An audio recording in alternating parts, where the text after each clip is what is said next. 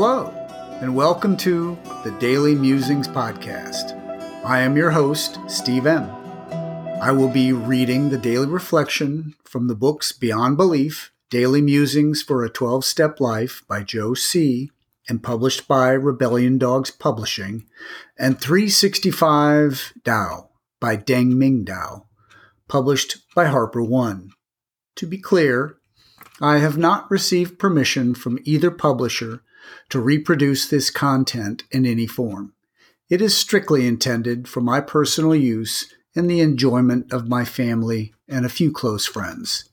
I hope you enjoy today's Daily Musings.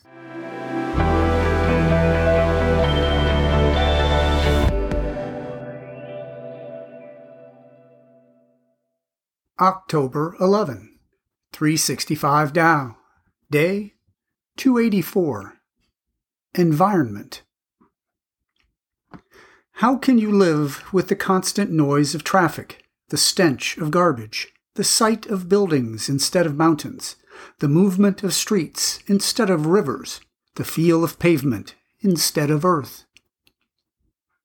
There are some metropolitan areas famous for their power, their sophistication, their history, their place in civilization. These places cannot be centers of spirituality, too. You only need to look at them with open eyes and heart. How can anything holy root there? The noise of traffic is constant. At any time of the day or night, that distracting roar, that underlying trembling disrupts the subtle. The air is not clean, but is filled with dust and soot especially when the weather is hot. The smell of rotting garbage wafts up from the foundations like the odor of leprosy. The earth is unable to breathe, smothered beneath concrete, asphalt, steel, and junk.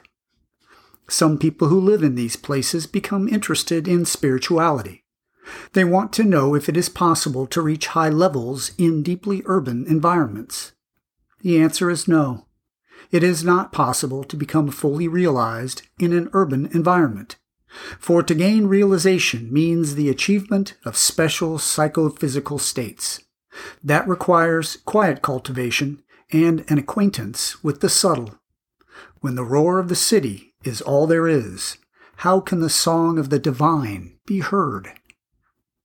Day 284.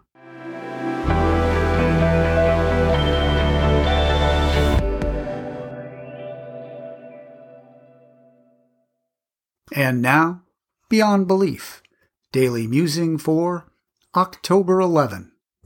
Today's quote We toss around the concepts of God and country quite easily, without giving much thought to how they got started. Both ideas have been fairly significant throughout human history. For centuries, people have believed that to serve God or country, or both, was a noble calling but few of us may realize that Egypt, land of the pharaohs, sphinxes, and mummies, essentially invented both concepts. Kenneth C. Davis.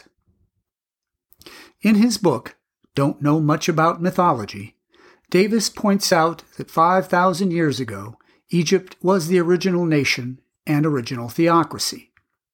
State and religious lines were not differentiated. Pharaohs were thought to be personified gods.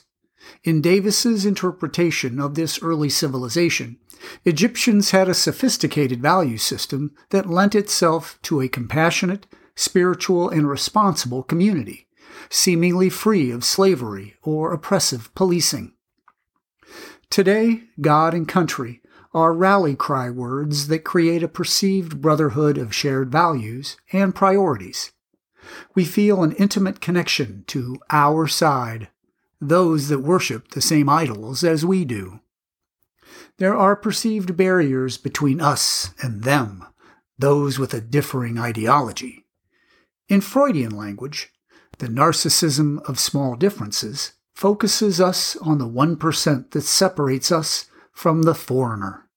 In truth, when we distill the core values of even the most seemingly hostile of tribes, we find that their society is strikingly similar to our own. In our meetings, we may perceive great differences between us and the outside world, suggesting that we of 12 and 12 lore are culturally different from Earth people. Are we so different because we are addicts in recovery? Don't we have the same foibles and attributes as anyone else? What tribal standards do I use to differentiate my people from them? Do I put some on a pedestal and scapegoat others? October 11.